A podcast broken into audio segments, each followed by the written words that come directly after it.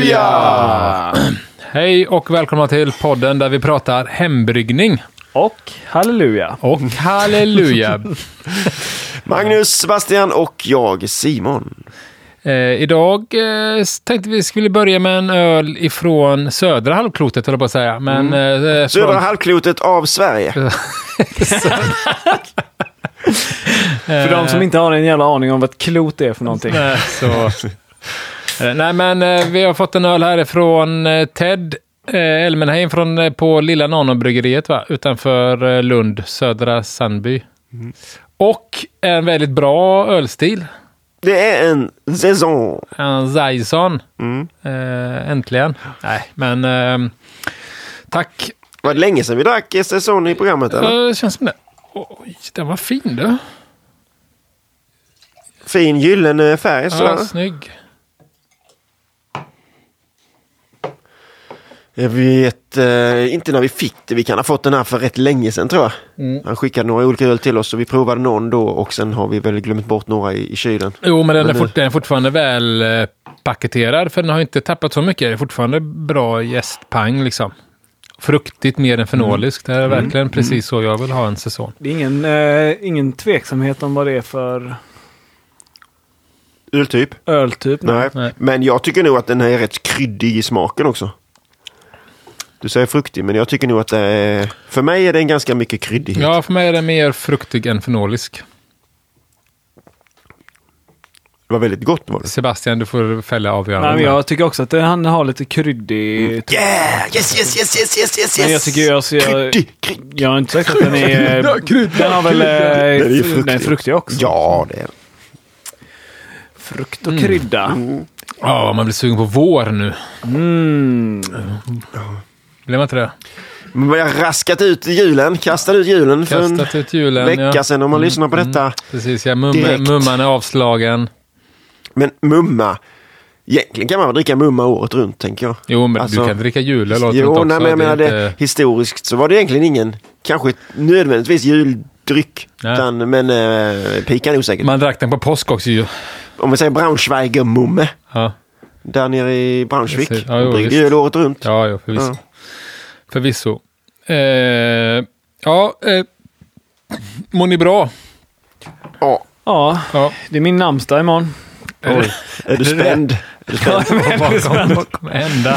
Kommer du kunna sova? Vilket av alla dina namn? Sebastian. Det är Sebastian. Ja. Sebastian-dagen alltså. Stornamnsdag då? Ja. Nej, imorgon är Sebastian-dagen. Ja. Då ska man hålla sig hemma. San Sebastian.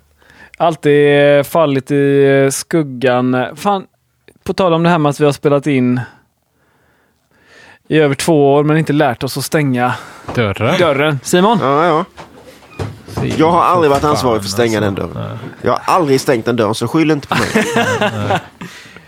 Min namnsdag har alltid fallit i skuggan om min pappas födelsedag, tyvärr. Samma dag. Så dumt. Nej, det är inte. Nej, det är 3 månader emellan, men alltid... Han firar länge. Han firar rejält, kan man säga. Det ska man ändå ge. Han firar som du firar jul. Ja. Men vilket traumatisk uppväxt de har haft. Ja, hemskt.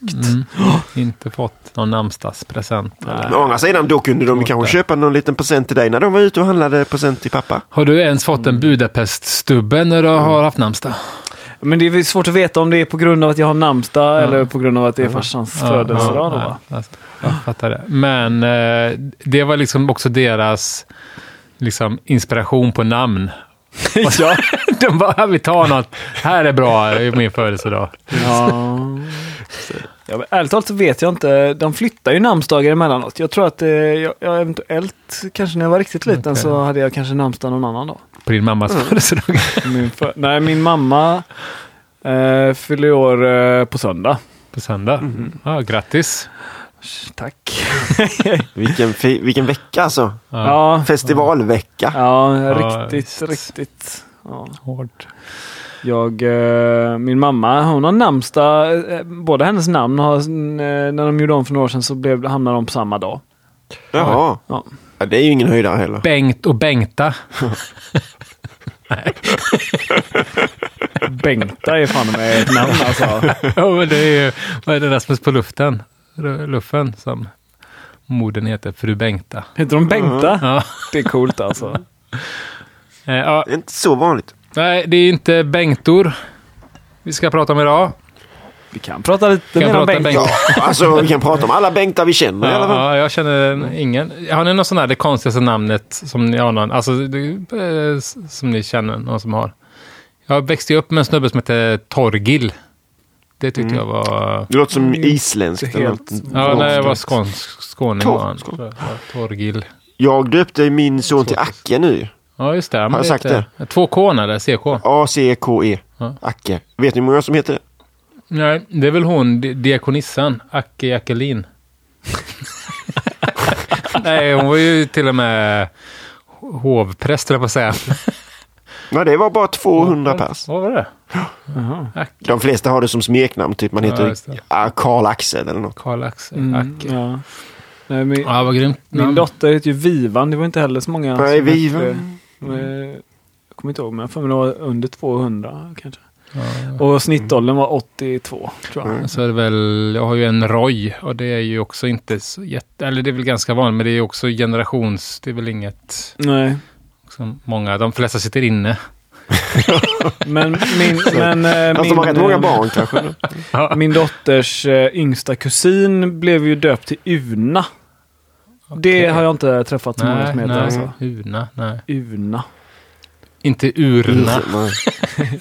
Nej, men typ, det är typ som att det är en feminin version av Uno då. Ja, av spelet. Men, fast alltså, jag tror att det är, egentligen så är det väl typ ett irländskt namn. Okay. Nej, det är väl... Ja, annars vet jag inte. Åslög hade jag en lärare som hette när jag pluggade... när jag pluggade på botanik. Det var en på min gymnasieskola, en lärare som hette Odd Persson, vilket är roligt på engelska. Det låter inte sant. Det var sant. Men jag träffade visserligen någon sån här vandrarhemsföreståndare uppe i fjällen som hette Inge Vidare. Inge Vidare. Vi hade precis samma. Min fru har ju eller min frus mammas på något sätt förrätt. Men han hette ju, man hade en släkting, de hette Bös i efternamn. Och en utav dem hette Inge Bös. Det är bra. Ja. Ja, nej, men då kör vi på med dagens tema. Man kan säga tema eller ämne, fokuspunkt. Ja. Du tar... var det jag som skulle hålla idag? Ja. Var det Bengta som var? Det var Bengta som... Dagens gäst är Bengta. Bengta.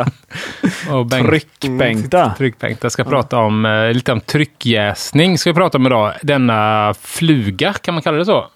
Lite, det vet vi väl inte än. En fluga måste väl... För att det ska bli en fluga så måste det väl försvinna, va? Ja, det är så. Ja, nej, men det är väl, jag tycker väl ändå att det är en liten grej liksom. Att det här med att jäsa under tryck. Alltså man ser mycket frågor som dyker upp i forum och sånt. Frågor och även ganska mycket. Man vet ju inte riktigt vad som kom först. Kom det liksom, var det här någonting som vi bryggare, hembryggare efterfrågade? Eller var det här produkter som tillverkare hittade på innan? Förstår ni vad jag menar? Utan det har kommit ganska många produkter som... För när du hade bryggeributiken så var det väl inte... Då var det ju obefintligt med man fick typ, utrustning för tryckjäsning, ja. Man fick hitta på... Alltså såldes det spundventiler och sånt? Nej, jag byggde min spundventil själv, gjorde jag.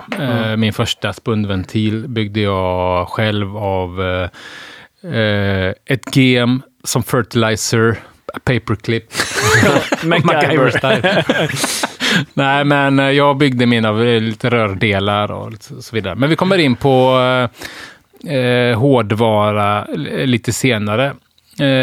Så vi snackar mjukvara först? Vi kan snacka mjukvara, men jag tänkte vi skulle liksom prata liksom lite bakgrund först. Men vad är det? Det är kanske inte alla som lyssnar som är medvetna vad tryckjäsning innebär, men i princip så blir det ju att man jäser i ett jäskärl som klarar ett tryck. Alltså, det finns ju olika typer av tryck, liksom. Men ofta det går ju inte med vanlig jäsink, utan de läcker ju, utan ofta är det ju specifika kärl som är tillverkade för att klara ett övertryck helt enkelt, som är större. Trycket i kärlet kommer vara högre än det utanför helt enkelt. Oftast är det väl rostfria grejer ibland. Nu finns det även petkärl som är trycktåliga helt enkelt. Vad händer om man skulle jäsa under undertryck? Ja, men det kommer jag faktiskt komma in på. Cool. För jag har inför det här läst lite studier där folk har gjort det. Okay. Och att det finns sådana som till och med förespråkar det, att det antagligen kommer komma lite sånt i framtiden. Både hårdvara men även jästsorter. Det finns en fördel med att jäsa i vakuum eller under tryck helt enkelt. Det är vissa jästsorter som vi har snackat om som kan avstanna när det blir för mycket tryck. Ja, precis. Ja, men vi kommer komma in på mycket av denna dessa frågetecken. Jag kan inte ens föreställa mig hur man ska... Man tar pumpar ut bara med en vakuumpump. Man får ha någon regulator som ser till att det alltid... Ja, det måste vi ha. Ligger under atmosfäriskt tryck då. Ja, nej, men det kommer vi in på också. Senare. Ja, senare. Mm. Fan, vi har inte hittat någonting som inte kommer komma in på än. Okej, nej, men vi kan ju... Låt honom köra. Ja. Vi kan ju börja med att prata om olika sorters tryck. Vad kan ni för olika, förutom tryckare? Lufttryck. Pelartryck. Ja. Det finns, framförallt så finns det ju högtryck, lågtryck. Mm. Nej, men det finns ju tre tryck som påverkar oss bryggare. Håll käften och låt mig prata. Du sa aldrig att vi skulle sluta. Det är ju som att sitta och försöka ha en konversation med sina barn hemma. Jag får aldrig syl i världen. Nej, jag skojar. Men det finns tre olika sorters tryck som påverkar oss bryggare. Vissa av dem kan vi påverka själva, andra får vi bara leva med. Och nu tänkte jag bara kort förklara vilka de här tre är. Det är ju då osmotiskt tryck, hydrostatiskt tryck och övertryck, alltså top pressure eller ett övertryck helt enkelt. Så om man tänker ett övertryck på utrymmet mellan vört och jäskärlet, headspacen helt enkelt. Liksom. Så de en gång till. Osmotiskt tryck. Och det är då tryck på... Det kommer jag, kommer jag komma in på. Jag vill först bara säga vilka det var. Men vi börjar med kanske hydrostatiska är ju något som inte egentligen påverkar oss hembryggare, utan det hydrostatiska trycket är ju det här som vi själva upplever när vi simmar för långt ner i badbassängen, alltså vattenpelartrycket eller pelartrycket som Simon sa förut, att det är att ju längre ner man dyker då kommer ju trycket ifrån vattenytan och pressa på en helt enkelt och ser runt i öronen, bihålorna eller ubåten krossas ifall du åker ner. 10 meter i en bar. Ja, exakt så ja. Jag vet att jag sa något annat någon gång i något poddavsnitt. Ja, ja. En meter glömmer vi nu. 1 meter ger 100 bar. Ja, exakt. Och en bar, vad är en bar egentligen? En atmosfär. Ja, det är det också. Ja, men om du liksom är mer... 101,9 kilopascal eller det? Ja, men i princip så är det. En bar är ju 1 kilos tryck på 1 kvadratcentimeter. Så har du ett hål som är 1 kvadratcentimeter stort, för att du ska orka hålla emot det lilla hålet, så krävs det 1 kilo ungefär. Liksom. Mm-hmm. Ett kilo bomull eller 1 kilo bly? Det spelar ingen roll, men det krävs 1 kilo. Fattar det? Det tycker jag liksom är bättre, så får man en bild av det. Liksom. Men det tar en bars tryck. Har du ett kvadratcentimeters hål i ett kärl som håller 1 bars tryck, då krävs det av dig att du håller emot med ett kilo tryck. Mm. Ja, men ju mindre hålet är, då ökar ju liksom du måste vikten. Hålla emot hårdare. Ja, precis. Lite så är det. Men det är ungefär... ja, det är ungefär. Det är inte exakt, va? Jo, det är väl exakt. Jag tror att det är exakt ett kilo per kvadratcentimeter, ja. Nej, det tror inte jag. Jag tror inte det. För att Pascal är ju... Det är baserat på Newton, okej. Det är Newton, det är 0,98 då. Eller vad är det? en Newton är hur många kilo? Nej, du kan inte säga att... Nej, så kan man inte säga. Men Pascal är ju SI-enheten för tryck. Ja. Och jag har för mig i alla fall att en bar är 101,9 kilo Pascal. Ja. 101, eller något i den stilen, är det inte det? Nej, jag tror att det är 100. En bar är 100,000 Pascal. Är det så? Ja. Okej. Okay. Har jag för mig. Ja. Men fortsätt du din utläggning. Nej, min utläggning är baserad på att det inte var liksom ett jämnt att det inte jämnt. Okej. Okay. Men skitsamma då. Ja, men det är, egentligen är det inte det. Men det har det väl med att göra att det är... Från början så räknar man med Newton, inte egentligen per kilo. Ja, Pascal är ju... Kommer detta på tentan? Nej, men Pascal är ju kraft per yta. Ja, och så kraft... Newton per kvadratmeter. Ja, precis. Ja. Och en Newton, hur många kilogram räknas det med vara i liksom normalt stadie där vi är nu och inte på Mount Everest eller i Marianagraven? 9,81. Ja, 9,81. Ja, så 10. Ja, skitsamma. Men skitsamma. Visst, kan vi inte bara säga att ett kilo, en bar är ett kilo på kvadratcentimeter. Ja. Jag kommer inte komma ihåg allt det där andra ändå. Nej, nej, det var inte det jag ville komma till. Jag skulle vilja säga ungefär är cirkus plus minus. Vadå? Lite grann. Ja. Ja, men det är ju det hydrostatiska trycket.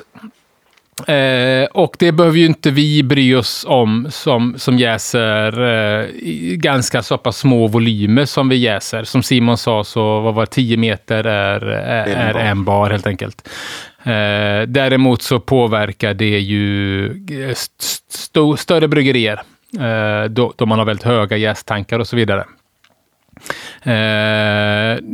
Och de här två då, både hydrostatiska trycket och övertrycket. Egentligen så är det inte trycket som påverkar oss bryggare eller som påverkar liksom resultatet, utan det är resultatet av trycket som påverkar jäst och påverkar bryggprocessen.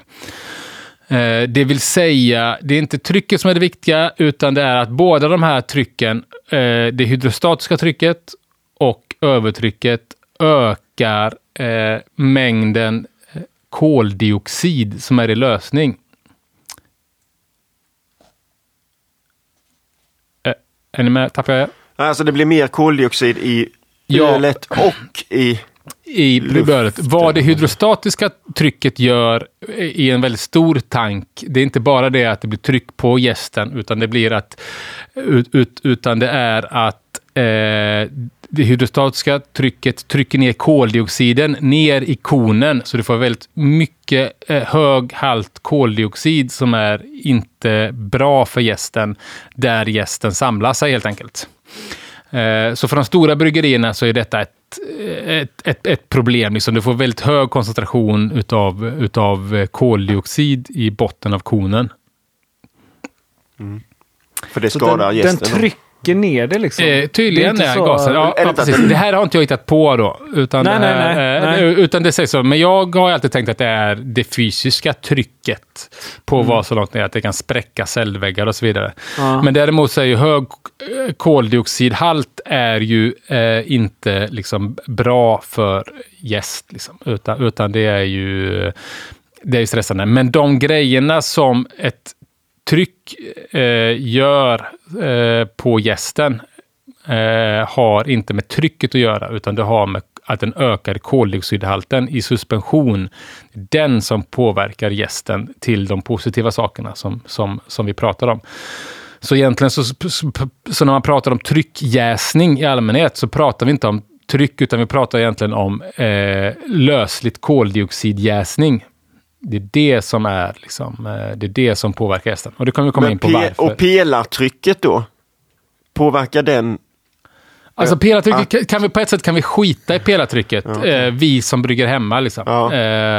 Däremot det osmotiska trycket, det påverkar oss, men det är ingenting vi kan göra någonting åt, utan det har ju med OG och FK att göra, att det är trycket på gästcellen, att den ska se till att ha samma densitet innanför och utanför cellväggarna, och det påverkar ju gästens hälsa. Det är bland annat därför det osmotiska trycket är ju det som anledningen till att man inte ska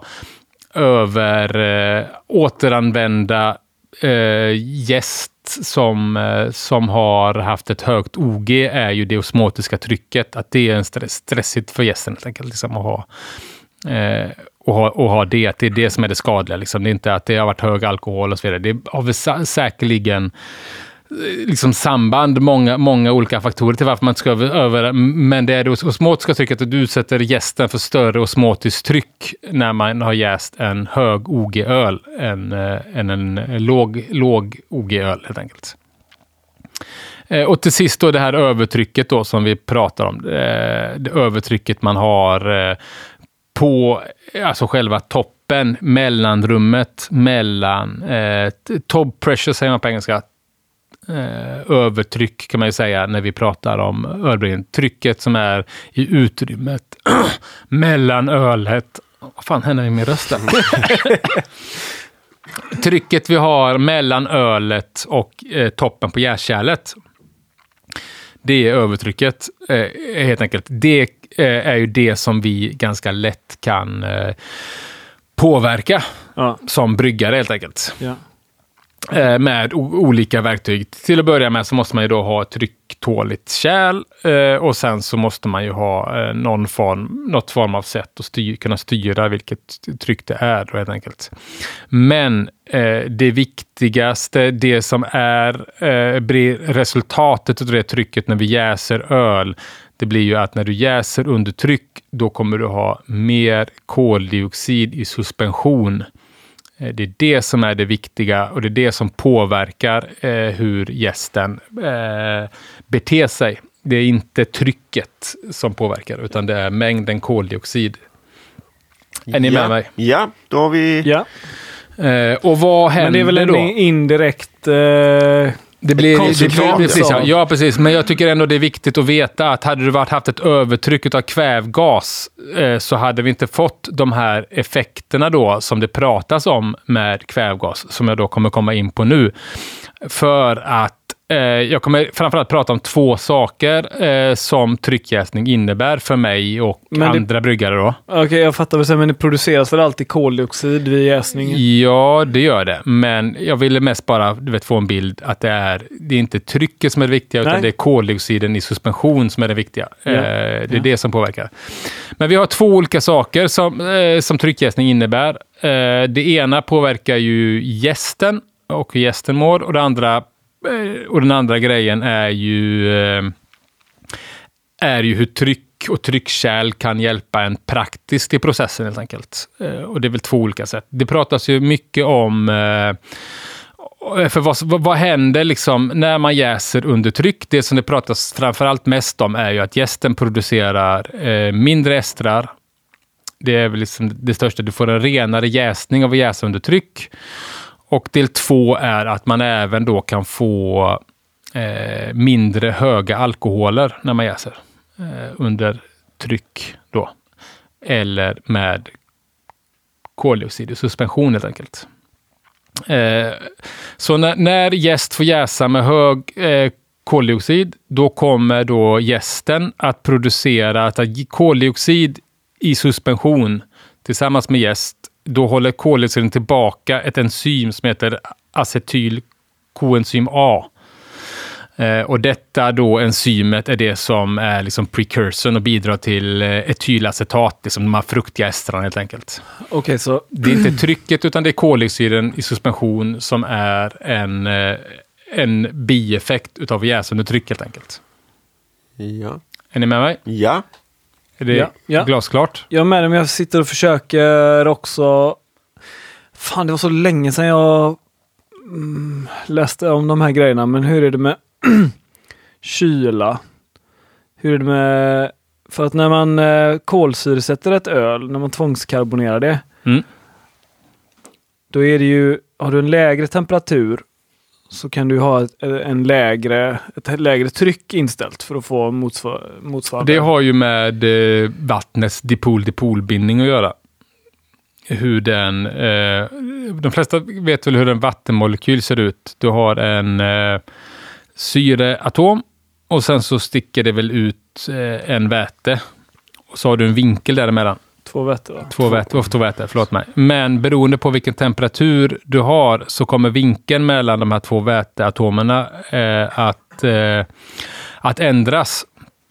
Att ju kallare det är till så länge det är flytande så kommer vinkeln bli så pass så att du får plats med mer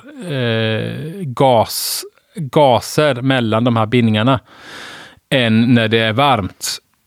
Okay. Så det är därför till exempel om du häller upp ett dricksglas vatten på kvällen, kallt vatten från kranen, och så ställer du det på nattduksbordet och sen så dricker du ingenting under natten utan du vaknar upp på morgonen så är det luftbubblor i, det vill säga att vattnet har blivit varmare under natten. Mm. Då ser du att det är luftbubblor i glaset och det kommer då ifrån att då har liksom temperaturen ändrats och blivit varmare och då kan inte vattnet hålla lika mycket gas.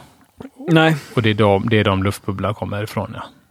Så det är därför som då ju kallare öl är lättare och kolsyra kräver mindre kolsyra för du får mer gas kan bindas i vätskan när det är kallt. Jag sitter och försöker komma ihåg den allmänna gaslagen och det. Men jag ger upp det snart, tror jag. Ja, men du kan väl sitta och göra det så kan jag bara få snacka på här då. Ja. Och när det kommer till att jäsa under tryck då, vi kanske är det enklaste att bara säga att vi pratar om jäsa under tryck, men allt som har med jäsa under tryck som påverkar jästen har ju inte med trycket att göra utan har med koldioxidhalten i ölet att göra. Det har vi fattat. Det har ni fattat, bra. Så jäsa under tryck då, förutom då att man håller tillbaks det här enzymet acetylkoenzym A som bildar estrar, så håller även koldioxidhalten tillbaka bildandet av aminosyror. Aminosyror som i sin tur är precursors till högre alkoholer. Detta finns det då evidens för, de här två punkterna. Det finns många liksom forskningsrapporter som visar det här då. Får jag bara säga varför jag börjar prata om temperatur? För att du älskar temperaturer. Nej. Du pratar ju alltså för att om man jäser under tryck då, så minskar man mängden estrar som produceras på grund av att du har en högre koncentration av koldioxid. Är det samma anledning till att du får lägre esterproduktion vid kyla för att du har en högre koldioxidkoncentration? Det här är ju inte enbart, det är ju en bra, jättebra fråga. Det här är ju inte enbart olika gäststammar har ju olika klarar ju av olika koldioxidhalter. Det har säkert en viss innebörd, det tror jag säkert, men inte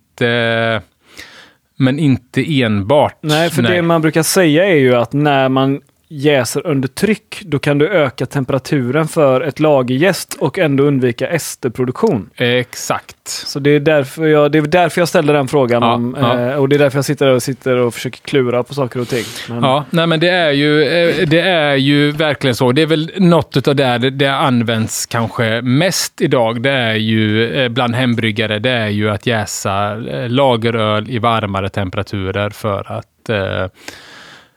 att få dem färdiga fortare helt enkelt. Men det här är ju dock ett dilemma som jag kommer nu komplicera ännu mer då, för att förutom de här två grejerna då, så är det en hyfsat ny då forskning som gjordes i universitetet i Florida där de då i en sån här bioreactor som de kan styra trycket på har jäst exakt samma vört. De har jäst det med lagerjäst, de jäste med Diamond lager från Lallemands och de jäste då med nolltryck genom vakuumpump och hela tiden plocka ut vört och så jäste de under högt tryck, alltså de två extremerna liksom. De jäste med nolltryck och de jäste med med ganska högt tryck helt enkelt. De jäste i 15 grader och märkte då att i den här som hade nolltryck så blev det jättemycket mer estrar och väldigt mycket mer högre alkoholer. Alltså nästan... smakpanelen som sen fick dricka ölet tyckte att det här smakade inte alls bra om man jämför med det ölet som fick jäsa med tryck och varmt som smakade gott helt enkelt. Mm. Däremot så jäste ju det ölet som fick jäsa i nolltryck, det jäste ju ut 24 timmar fortare än det med tryck. Så var att jäsa under tryck påverkar ju då även jästtillväxten. Ett jäsa under tryck kommer påverka din jästtillväxt, att du kommer inte få lika mycket celldelning helt enkelt, och det kan ju även det bidra till mindre jästestrar och renare jäsning på samma sätt som när man jäser svalt. Ja. Det känns som att de verkligen har ett sånt omvänd relation, tryck men också och temperatur. Lite så, men att tryck också påverkar ju mer än man kanske tror liksom. Men också att att just den här metaboliseringen, vad de här forskarna dock är osäkra på, det är ju det här med att repitcha återanvända, alltså tryckjäst, huruvida ska man göra det eller inte helt enkelt liksom. Men det här, vad jag tyckte var spännande var ju det här med högre alkoholer. Du får mindre högre alkoholer om du jäser utan, du får mer högre alkohol om du jäser utan tryck, du får mindre högre alkoholer om du jäser i tryck, och det fick mig att tänka på, om man tänker på typdeffarna och tänker på starka öl liksom, så, och om man kollar liksom rent kulturellt vilka länder och vilka ölstilar som bryggs spundat och vilka som inte gör det, om man tänker då tyska starka öl som oftast bundas som bocköl. Där står det aldrig någonting om spritighet är tillåtet liksom. Och sen så går man till Belgien och kollar på tripplar och dubblar där spritighet är tillåten, som i princip alltid jäses öppet liksom. Att det har ju med antagligen med trycket att göra helt enkelt. Inte bara liksom jästemperatur utan även tryck helt enkelt. Mm. Kan vara en del. Ja. Är ni med mig? Yes. Ja. Det var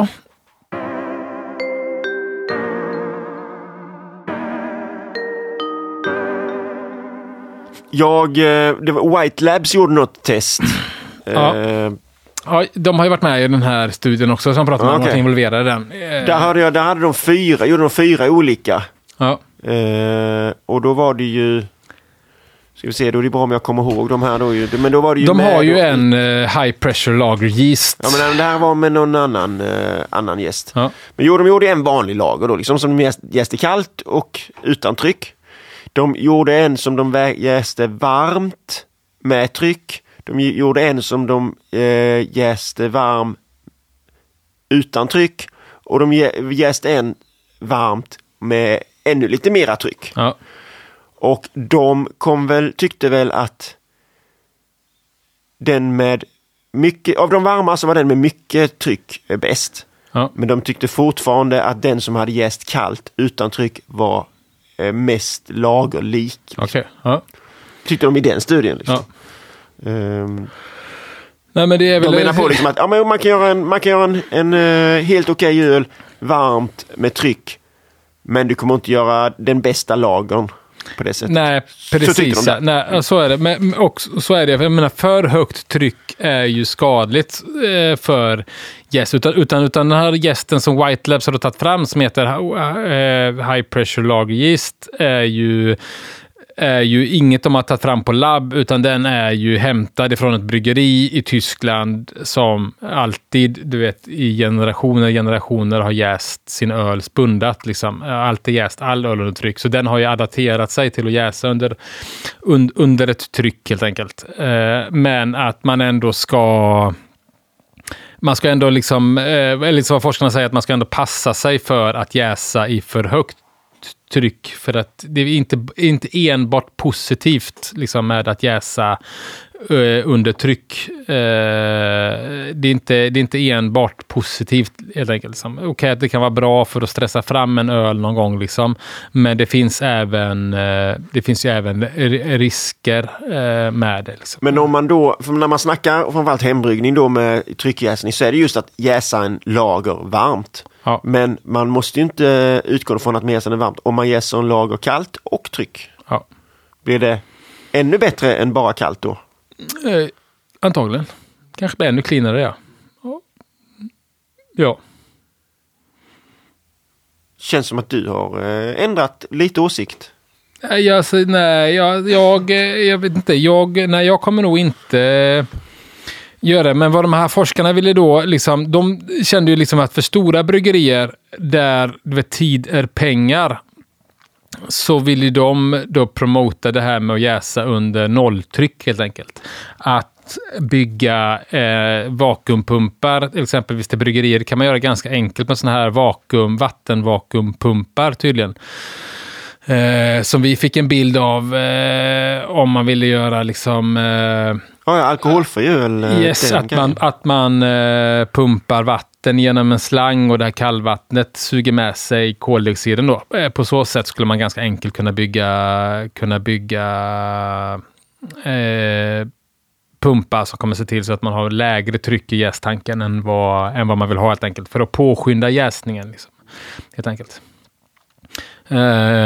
Men då får man också... Då får man se till att styra temperaturen. Då får man se till att styra temperaturen och även antagligen kanske avla fram ny jäst liksom, som inte... Det beror ju också helt enkelt på vilken typ av öl man gör, men det skulle ju innebära att Saison Dupont kanske inte behöver brygga sin öl i de här jästankarna som är väldigt grunda. Eller hur? De slipper trycket ändå. De slipper trycket ändå med hjälp av en sån maskin. De slipper liksom koldioxid i suspension helt enkelt. Så det är ju det. Men det är liksom vad som sker med jästen när man jäser under tryck. Allt har med koldioxidhalten att göra, som är ju då en funktion utav att jäsa under tryck.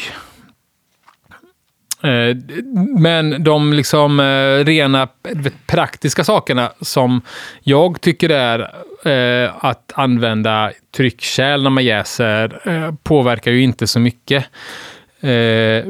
gästen, utan det har ju egentligen nästan bara med antioxidation att göra. Varför jag tycker om att jäsa i tryckkärl, som kanske jag tycker är viktigare för mig än de här sakerna med gästen.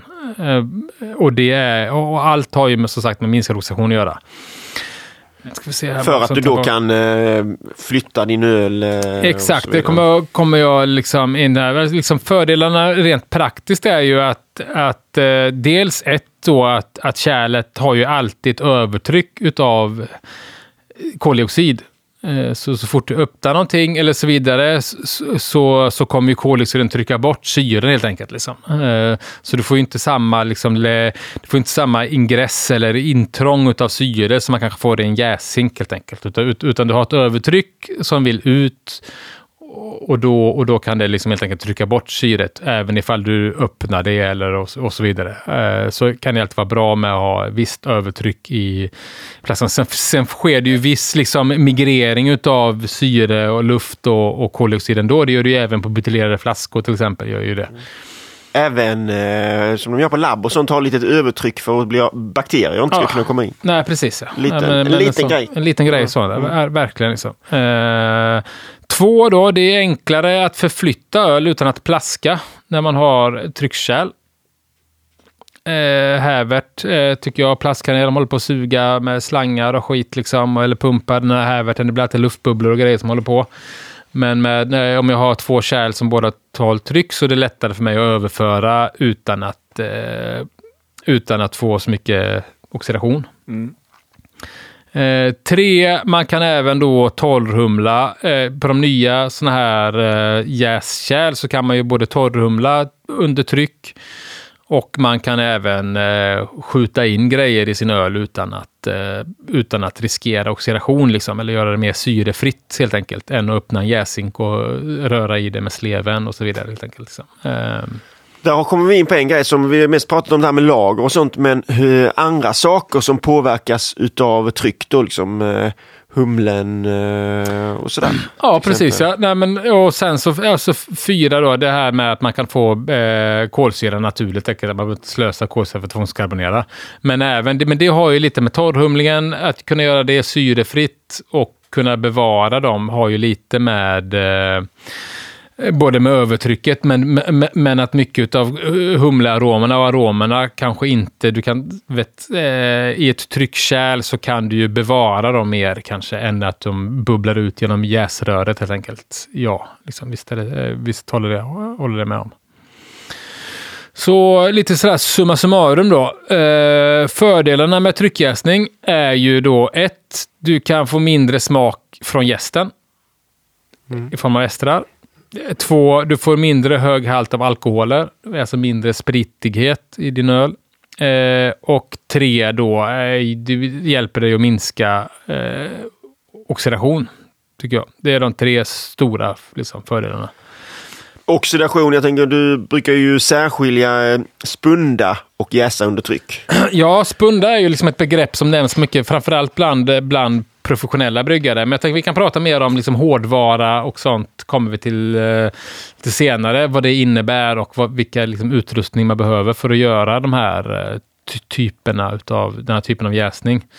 Ja, för jag menar de sista grejerna du sa där med oxidation och ja, sånt där, precis. Det skulle du inte behöva jäsa under tryck för. Nej, exakt. Du skulle bara behöva spunda. Exakt. Och det är väl så de flesta, man pratar kommersiella bryggerier, det är ju inte många som jäser under tryck, utan man jäser öppet och sen så spundar man, som man säger, man kopplar på tryck i slutskedet av jäsningen för att bevara koldioxiden, syren, och även då se till så att det blir ett övertryck så du kan torrhumla under tryck och så vidare för att undvika oxidation helt enkelt. Men man gör ju, man jäser öppet oftast då helt enkelt. Nackdelarna med och vissa risker med tryckjäsning är ju då att 1, att du får mindre smaker från jästen. Det vill säga att vill du ha smaken från jästen så är det ju en jävla nackdel med att jäsa under tryck. Och då tänker jag framförallt på brittisk ale och belgisk ale och kanske i viss form veteöl, liksom tysk veteöl och så vidare, är ju kanske inte så bra att jäsa under tryck. Om du menar övertryck? Ja. Med undertryck? Undertryck, då är det ju, kan du göra sådana undertryck, då kan du få mycket mer. Jag skulle vilja ha en undertrycksapparat till min brittiska öl. Exakt. Som du nu kan gå hem och bygga på själv. Ja. Och lägga upp en bild på Instagram på hur den ser ut. Högt tryck kan ju även vara stressande för gästen, i och med att koldioxid då är ju inte hämmar både metabolismen av sockerarter, att den jäser liksom långsammare, men även då att den reproducerar sig långsammare. Så hög halt koldioxid som är en funktion av högt tryck är ju stressande för gästen. Det vill säga att du kan få, jäser du för högt tryck, då riskerar du även att få avstannad jäsning. Är ju en risk du kan få, att den inte jäser ut förrän du flaskar eller buteljerar, att den fortsätter sen när det blir lägre tryck helt enkelt. Det är en nackdel. En annan är ju Simons favorit, svavel, att du även kan binda vissa smakämnen som du kanske inte vill, som du kanske vill bli av med, och då är väl svavel man tänker på framförallt då.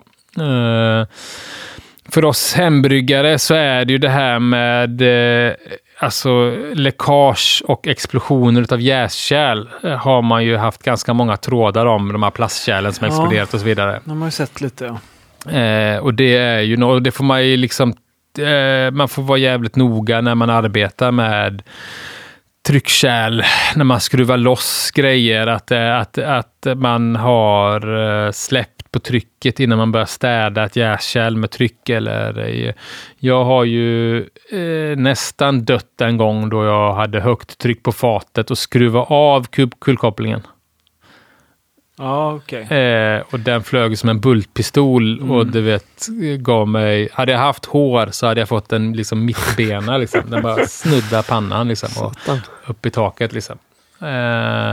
Att det, alltså, nej, men man får verkligen se till så att saker och ting är man har släppt på trycket innan man börjar skruva loss grejer. Men vad är det liksom, vad är det för tryck i en mousserande vinflaska? Ja, det är ganska högt. Ja, det är högt. Väldigt högt tryck tror jag. Det är väl mer än typ 10 gram per liter tror jag. Man pratar om med att fransmän blir blinda och sånt av. Ja, men jag bara, men det är ju ändå en ganska, de flesta har väl någon typ av relation till med vilken fart man kan få en champagnekork och flyga iväg. Ja, liksom. Just det. Ja. Jag vet inte om det är jämförbart med din kulventil. Det är det väl.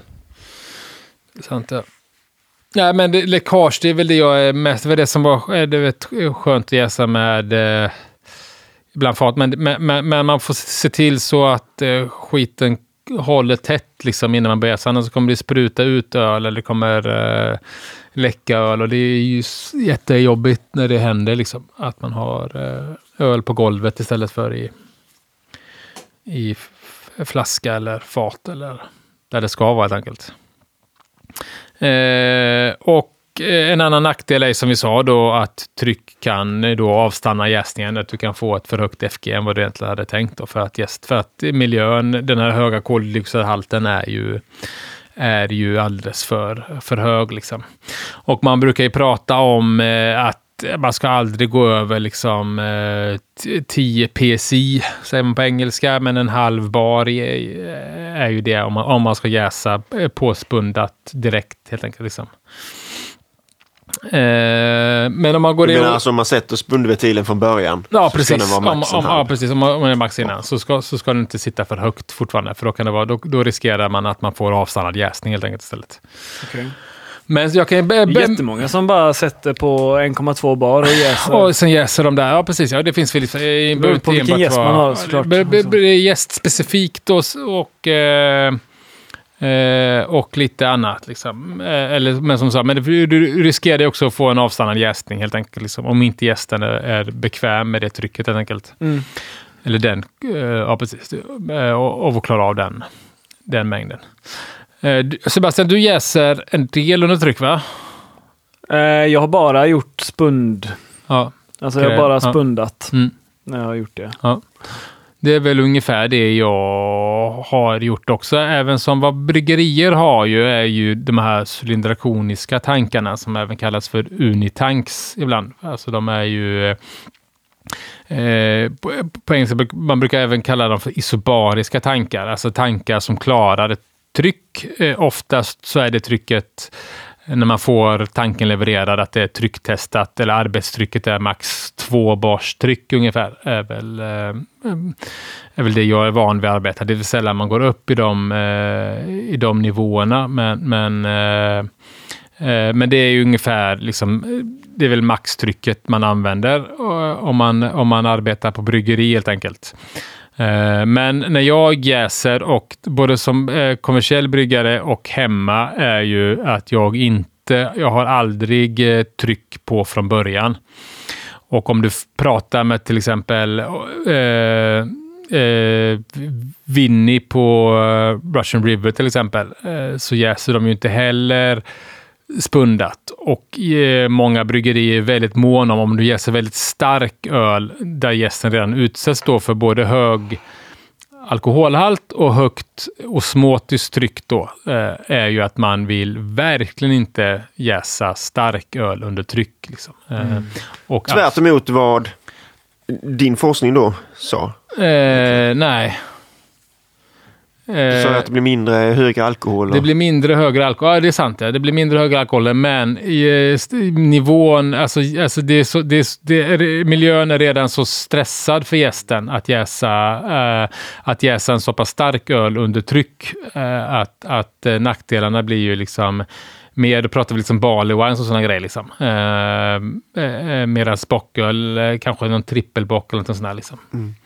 Men det andra var väl mer bara en spaning av att belgiska öl, där är det tillåtet med spritighet, men det är det aldrig i tysk bocköl till exempel. Fast nej, för sig, de går inte aldrig upp i samma alkoholhalt, men nej, nästan ändå. Men ändå. Men liksom vad jag gör, jag jäser ju alltid mina första vecka, 5 dagar ospundat, antingen med en slang eller med den här spundapparaten, spunding valve eller ventilen då, helt utdragen. Så det är väl det man behöver. Jag började jäsa under tryck, så började jag med ett Corneliusfat, och det är väl det enklaste för alla att börja. Liksom. Det är väl det vad man, liksom, minimumkravet för att börja jäsa under tryck eller jäsa ett tryckkärl är ju enklast att börja med ett Corneliusfat som många av oss har hemma. Och sen tycker jag att underlätta med ett sånt här flytande diptube, alltså flottör istället för, så att du kan plocka ölet ovanifrån och på så sätt plocka bort ölet ifrån jästkakan den vägen. Inte först suga ut jästkakan och sen... kapa stigaröret eller något du har tänkt? Kapa spigar, jo, det har jag gjort förut, men mina såna här flottörer funkar så jävla bra, så jag har inte... Jag har slutat med det också. Liksom. Och framförallt om jag då vill torrhumla i fatet eller någonting sånt där, så är det ju ännu bättre med ett flytande rör. Liksom. Och sen behöver man ju någon sån här form av spanding-apparatus då, som det finns ju ganska många olika fabrikat av. Kegland har sitt, och det finns såna här hembyggda varianter liksom, som kan ju vara ett pain in the ass att ställa in direkt. Liksom. Jag har ju använt, framförallt det jag är mest nöjd med är ju från en svensk tillverkare, Odals Bryggeriteknik, som heter Icebund Pro. Lite dyrare, men alltså, jag som alltid använder det på varje brygg är ju extremt nöjd med de grejerna. Liksom. Men vad jag gör är precis brygger ölet precis som vanligt, jäser det på fat, se till att ha det lite mer kanske headspace än vanligt. Så vill säga att jag fyller ju inte ett 19 liters fat med 19 liter vört, jag kanske fyller det med 15. Det är ganska gött, det har blivit mer och mer vanligt med 23 liters fat. Ja, precis. Om man liksom gärna vill göra ett fullt 18-19 liters fat, så är det ju perfekt att jäsa ett sånt då. Precis, för det är väl en annan utav fördelarna med att jäsa under tryck konstant är ju att du får ju mindre kröjsen om du jäser under fat konstant. Det vill säga att om du kopplar på tryck direkt så kan du hålla nere, du kan ju fylla ett fat med större volym än annars liksom. Men för mig har inte det varit... I och med att jag brygger liksom mest 9 liters batcher, så räcker ju ett 19 liters fat för mig ganska långt. Liksom. Ja, visst. Du brygger ändå 9 liter i ett... Det gör du ändå i ett sånt 19 liters fat. Ja, det brukar jag göra. Mest bara för enkelhetens skull liksom. Ja. Men sen så behöver du den här spunding valve då, eller spunding apparat eller spunding ventil, eller vad man ska säga på svenska, som ju då är en manick, det vill säga det är en kulkoppling som du med gaskoppling på, för du sätter den på gassidan. Efter det kommer det någon form av manometer som visar vilket tryck, och sen så är det då en ventil som öppnar eller släpper ut vid ett visst tryck då helt enkelt. Och de kan vara ganska stökiga med att ställa in. Jag brukar väl oftast ställa in dem med hjälp av regulatorn på en koldioxidflaska. Att jag först ställer in att jag skruvar i spundingventilen så att den är helt iskruvad, så att den inte släpper ut något tryck överhuvudtaget. Sen kopplar jag på mitt jäsfat, kopplar jag på koldioxid från min koldioxidtub med regulator, ställer in den på sig 1 bars tryck. När den är stabiliserad vid det kopplar jag loss koldioxiden, kopplar på min spundingapparat och skruvar ut ut ventilen tills den börjar släppa ut gas vid en bars tryck helt enkelt. Då vet jag att den ligger ungefär rätt liksom. Så gör jag med. Ja, inte så. Men man har ju sett lite skräckexempel på folk som har fått så här igenkloggade spundig ventiler och precis. Sånt. Så att den liksom... den här pastry stouten jag bryggde till pastry stout-träffen, den gick ut ur... För jag har ju oftast gjort så att jag har, istället för att i början då ha, innan jag jäser i fat, istället för att ha en gaskoppling med slang på ner i vattenbad, så hade jag spundventilen på, så har jag den helt utskruvad liksom. Men då klagade den igen. Jag gjorde det. Men den klarade det. Det var en marshmallow som fastnade. Det var det. Det är antingen det eller en chokladboll. Ni får se. Inga spoilers. Nej. Men det är absolut liksom, anledningen till att man ska börja undersöka det här med att jäsa i trycktåliga kärl tycker jag ju inte har med att påverka jästen, utan det har med antioxidationsmöjligheterna man får. Du får lättare att transportera öl, flaska öl och ta hand om ditt öl utan den negativa påverkan av syre helt enkelt. Det här andra med jäst och sådana grejer, låt liksom labb och sånt hålla på med det, jäsa varmt. Alltså du behöver inte... Utan de flesta bryggerier, inte många bryggerier som jäser spundat när de jäser sina lageröl och i varm temperatur, utan det bästa resultatet blir fortfarande, som du sa Simon, att jäsa sina lageröl kallt som vanligt helt enkelt, och sen så undvika syre i det andra steget med tryckkärl helt enkelt liksom. Så jag kommer ju nog, för mig är det liksom inte intressant det här med att jäsa under tryck egentligen, alltså jäsa hela tiden under tryck, utan för mig har det väl handlat lite om att koppla på spundapparaten på slutet av jäsningen för att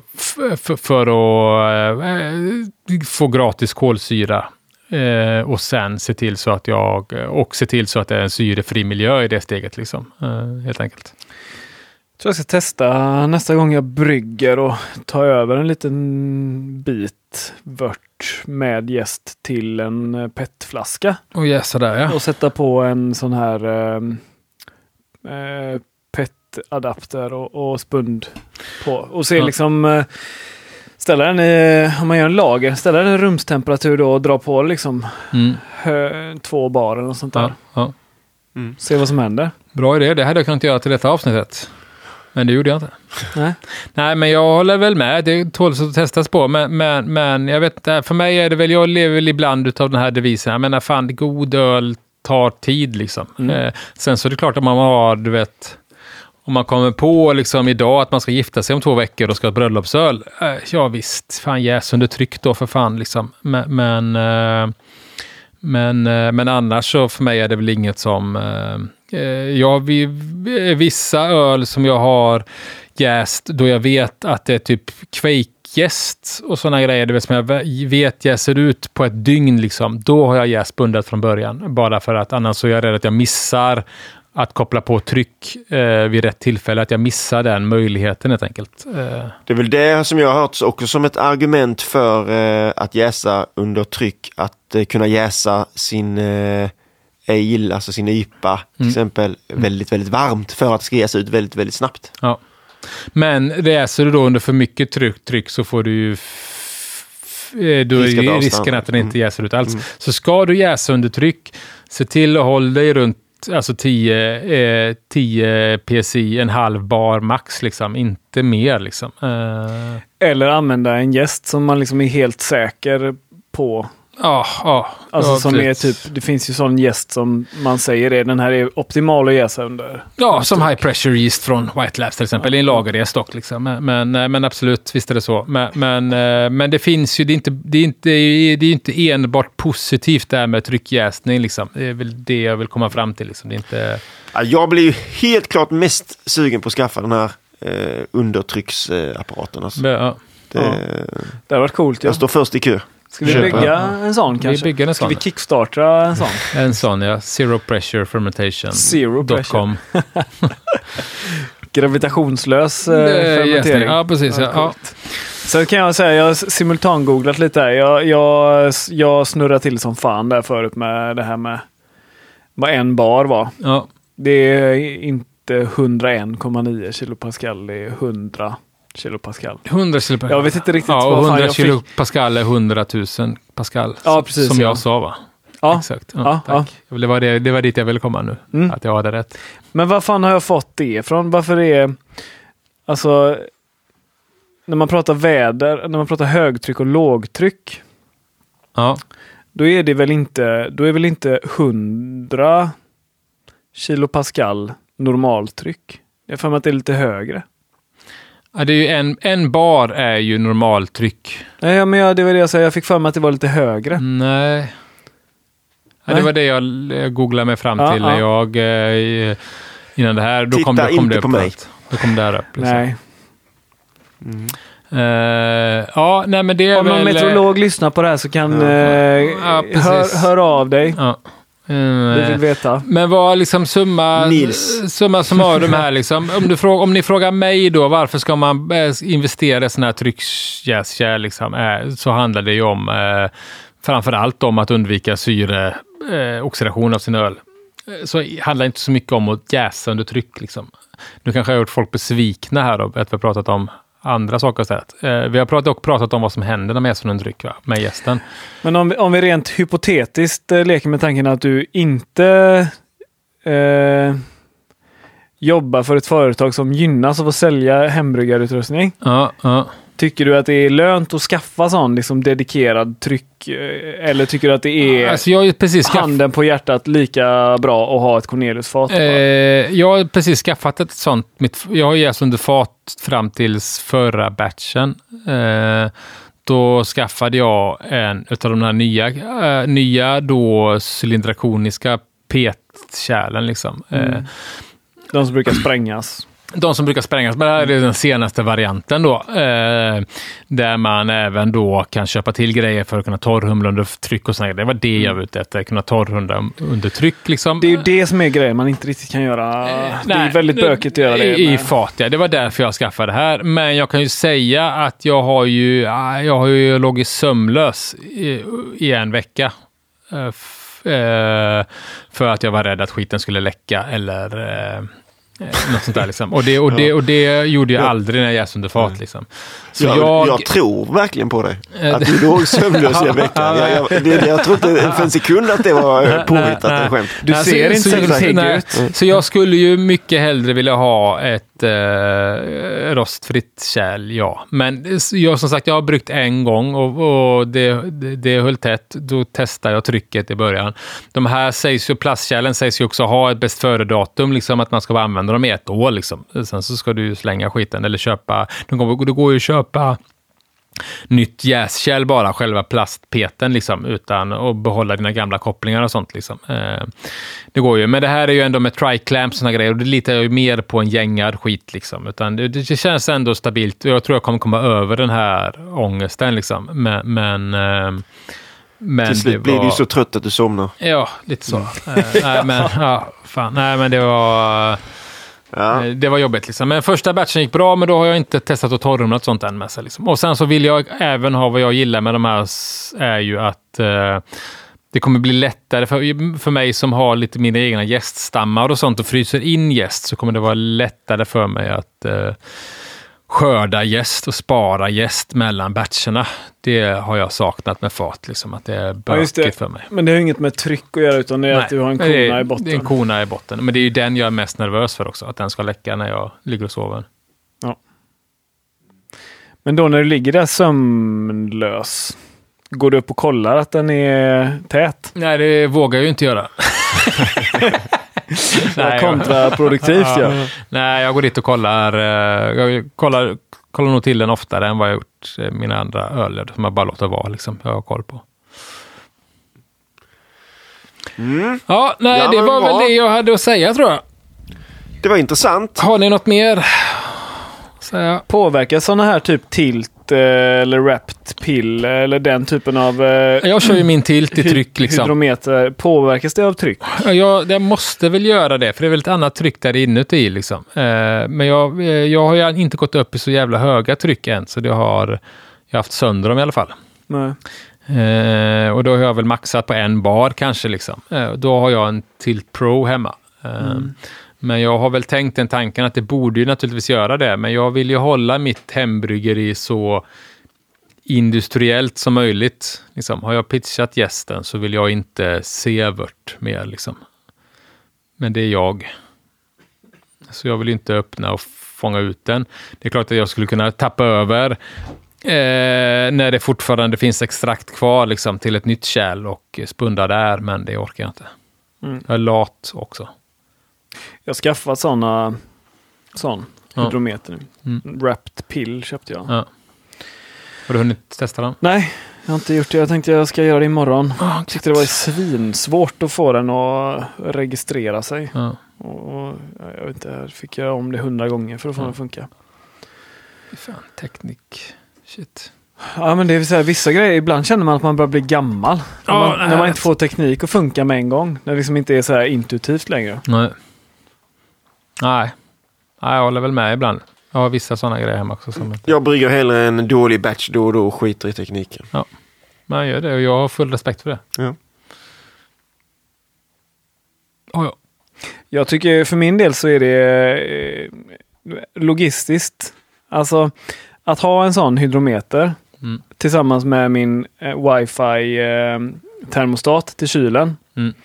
Då kan jag ju åka iväg till Dortmund. Nej, men alltså, då kan jag vara typ hos mina svärföräldrar eller sådär en vecka och höja temperaturen i kylen när jag kommit ner till en viss SG liksom. Exakt. Det är typ det var därför jag skaffade den egentligen. Nej, men det köper jag. Kunna göra det utan att vara där. Ja. Behöver jag inte ringa min granne Katarina. Kan du gå in och först mata katten också. Men börja med ölet. Börja med att kolla SG och sen eventuellt höj kylen. Ja. Yes. Nej, nu måste jag kissa alltså. Ja, det är snart Porto Stout-träffen. Jag gör lite reklam för den nu då, för jag är mellangerad den så att ni som har ni någon öl så går det väl att kasta in en sen anmälan. Har ni ingen öl så kan man ju komma dit och smaka vår öl till exempel. Ja. Men ni har med något annat än Porter Stout? Jag tror inte jag hinner. Nej, jag tror inte jag kommer hinna brygga något alltså. Skulle gärna vilja med något till. Jag får se. Jag vet inte, kanske. Någon surpris. Men vi ska prata modern mörk lager nästa avsnitt. Eller torrhumlad dry stout menar du? Ja, men jag funderar på jag vet inte. Torrhumlad tysk stout. Kanske ta med en flaska bara. Om den blir bra. Gör det. Ja, men vi ser fram emot att träffa era lyssnare där i alla fall. Gör vi. Verkligen, här var skoj. Jag har saknat. Det är min första träff på länge, så är det. Det blir skoj. Ja, sommarölsträffen var jag ju med på. Sist. 1900... Nej. Nej, sista. I somras. Ja, det var jag också. Jag var och skulle på Amelias vinterölsträff. Tänkte jag nu kika in lite bara. Men då stod fel tid på nätet. På deras hemsida. Så jag var där innan det hade öppnat. Vi snopet linka hem igen. Nej. Pinigt. Gött. Det var gött att träffa er igen. Ja. Detsamma. Då hörs vi igen om 2 veckor då. På modern mörk lager avsnittet. Det är gött. Halleluja!